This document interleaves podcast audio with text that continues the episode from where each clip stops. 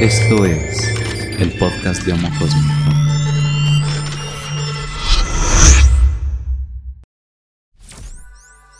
Forma parte de la primera generación de Maitreya, un programa que podrás aprender desde tu casa en vivo, en donde serás iniciado en la práctica del Dominus. El Dominus te permitirá convertirte en el amo de tu propia mente para poder liberar su potencial creativo y convertirla en tu aliada hacia la felicidad y la paz en todos los momentos de tu vida. Consta de 28 días en donde se llevarán a cabo 10 lecciones en vivo con Homo Cósmico, 6 meditaciones grupales, 8 reuniones entre los alumnos y 28 breves prácticas diarias cuya duración serán en un inicio de pocos minutos y al final del curso de 30 minutos. Se te explicará cada componente del Dominus basado en prácticas milenarias y cómo practicarlo para que al terminar el programa tengas las herramientas para ser el arquitecto de tu destino, de tu estado de ánimo y de tu felicidad.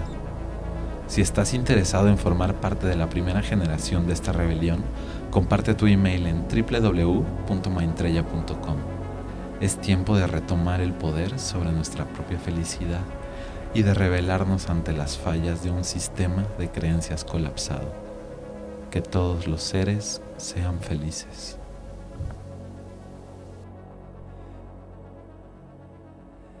Muy buenos días, hermanas, hermanos, comunidad de Homo Cósmico. Los saludo con este nuevo capítulo, el episodio 4 de esta temporada sobre la presencia. En los capítulos anteriores hablamos de la felicidad y de la relación entre nuestros pensamientos y nuestro estado de ánimo, entre nuestras acciones y nuestros pensamientos. Quedó clara la relación entre lo que pensamos y cómo nos sentimos. Se evidenció la importancia de liberar la mente o purificarla de los contenidos negativos que terminan generando estados de ánimo como la tristeza, la depresión, la ansiedad y la preocupación. Ahora vamos a hablar sobre la importancia que los estados de presencia mental sostenidos o sobriedad mental tienen en la misión de liberar la mente. Y finalmente hablaremos de los beneficios que la presencia continuada puede tener en nuestras vidas.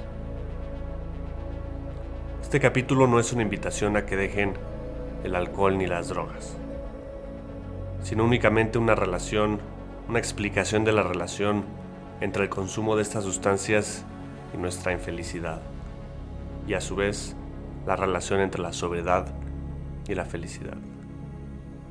Tampoco significa que la clave de la felicidad sea la sobriedad, sino que la sobriedad es una herramienta importante, poderosa y efectiva para purificar la mente.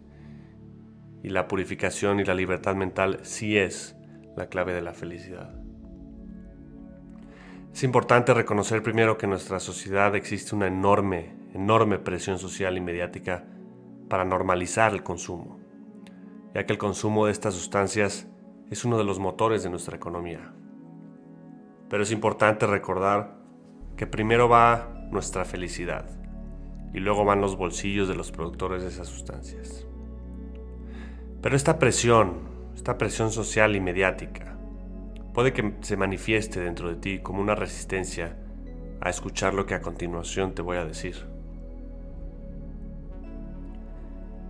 Te quiero mencionar que no voy a hablar de las consecuencias que tiene el consumo para tu cuerpo, esas no son relevantes para efectos de este capítulo. Solo voy a explicar su relación entre la falta de felicidad, entre la tristeza, la depresión, el no estar al 100 en la mayor parte de nuestra vida y el consumo. Lo primero que hay que reconocer es que no estamos acostumbrados a estudiar nuestra propia mente. No estamos acostumbrados a observarla. No analizamos cómo se siente la mente cuando está sobria ni cuando está alterada por sustancias o condicionamientos mentales. Ni tampoco después de algunos días o semanas de haber sido alterada por sustancias. No estamos acostumbrados a observarlas. La razón es que es muy difícil distanciarnos de la mente y poder decir, mi mente se siente así. Más bien decimos, yo me siento así. O la vida está así. Y en esa identificación con la mente y con sus estados, es muy difícil analizar los orígenes de nuestros, de nuestros estados mentales negativos y positivos y sobre todo sus causas. Son muy pocas las personas que llevan alguna especie de bitácora para analizar el efecto que en su estado de ánimo tiene cada cosa que consumen en el corto, mediano y largo plazo. Es por ello que es un gran reto el querer conocer con exactitud el efecto que cada sustancia tiene en nuestros estados de ánimo. Por eso yo solo puedo hablar de mi experiencia y de algunos estudios que he leído. Después de analizar mucho el efecto que el alcohol tenía en mi estado de ánimo, llegué a la conclusión de que los verdaderos efectos de la resaca del alcohol son mucho más prolongados de lo que tradicionalmente identificamos como la cruda o la resaca. De hecho, los efectos de una sola borrachera generan efectos durante alrededor de 14 días o hasta 21 días. Efectos sutiles al final, pero reales, y sobre todo en nuestra mente, aunque nuestro cuerpo ya no los sintamos. Y estos efectos a mediano y largo plazo son depresivos, es decir, inducen a la tristeza, a la ansiedad y a la preocupación. Me di cuenta que durante muchos años yo no lograba identificar la relación entre mis estados depresivos, de ansiedad y de constante preocupación y mi consumo moderado de alcohol. Creí que por no ser un alcohólico era normal tomar una vez a la semana, una vez cada dos semanas. Y nunca logré identificar la relación entre ese consumo y mi, estado de ánimo permanente.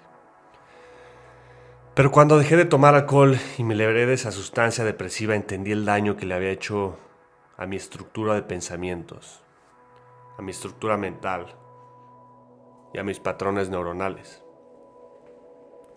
Los estudios demuestran que poco a poco estas alteraciones mentales como la ansiedad y la depresión, asociadas con las crudas o resacas, poco a poco comienzan a convertirse en una realidad neuronal, en una estructura dentro de nuestro cerebro. Se hacen reales. Ya no un efecto de esas sustancias, sino una realidad dentro de nuestro pensamiento y un condicionamiento o una predisposición a tener un estado de ánimo negativo la mayor parte del tiempo. Así como los antidepresivos, cuando son bien utilizados los antidepresivos, ellos aumentan las cantidades de serotonina y dopamina en nuestro cerebro y poco a poco generan pensamientos más positivos que poco a poco se convierten en estructuras mismas positivas de nuestro cerebro. De tal manera que cuando los dejamos, los antidepresivos, estas estructuras ya están fuertes, ya son caminos neuronales reales, ya son estructuras dentro de nuestro cerebro y nos es posible mantener los estados de ánimo positivos. Las sustancias como el alcohol hacen exactamente lo contrario. El alcohol es una pequeña dosis de sustancias que nos deprimen, que poco a poco dejan de ser solo una sustancia y se convierten en una estructura dentro de nuestro cerebro.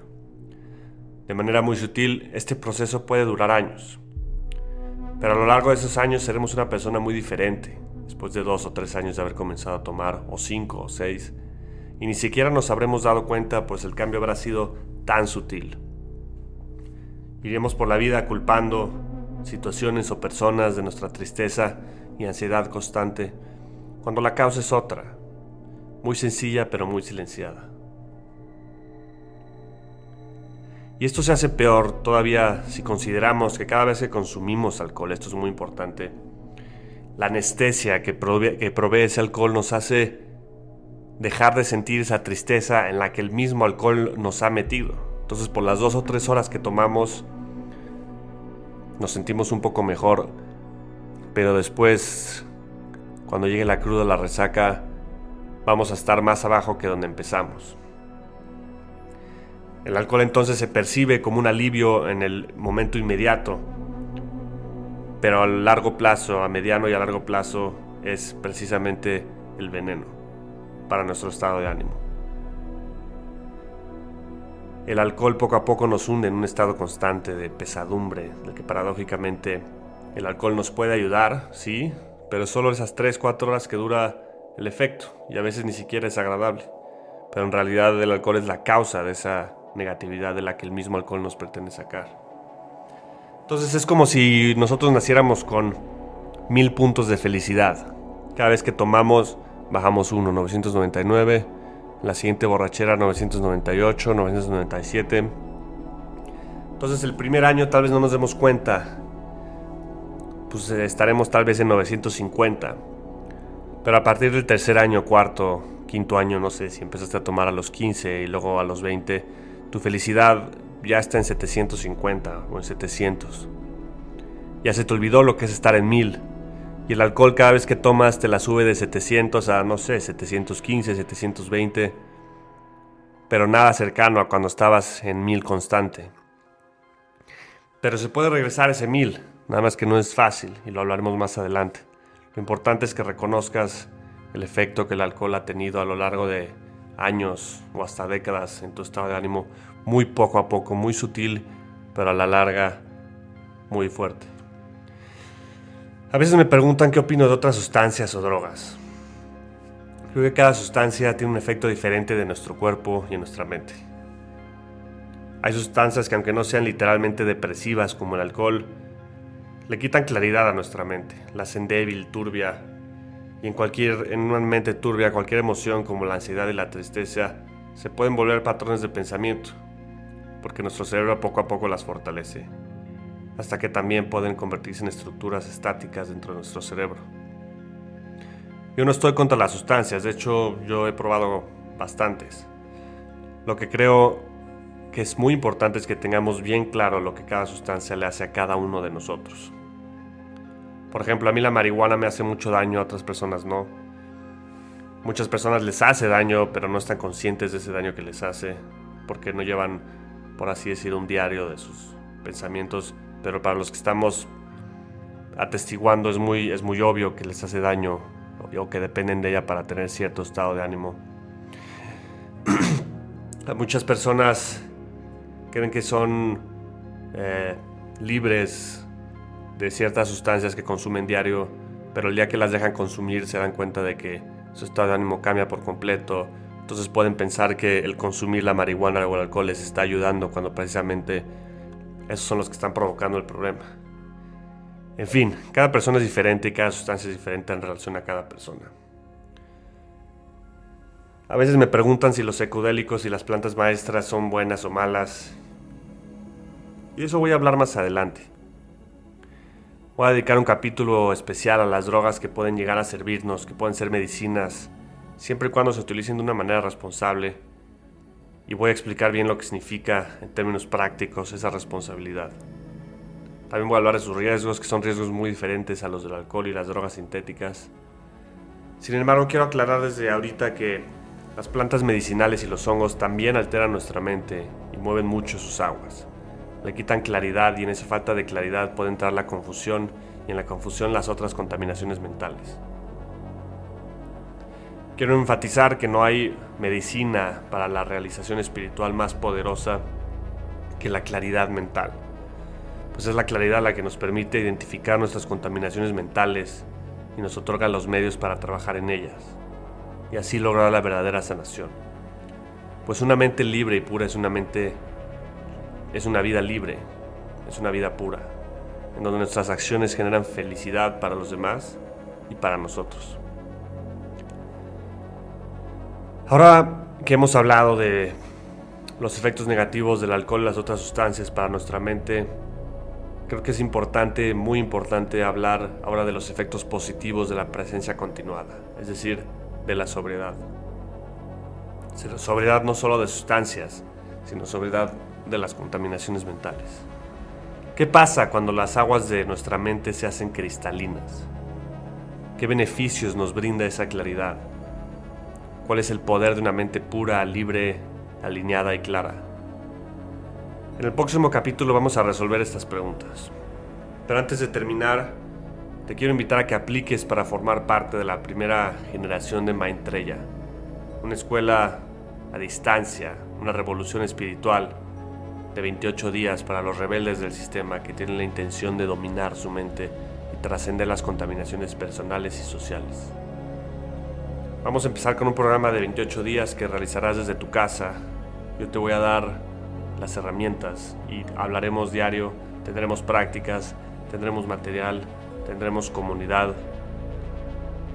Si estás interesado o interesada en aplicar En esta primera generación, métete a mindtreya.com, M-I-N-D-T-R-E-Y-A.com.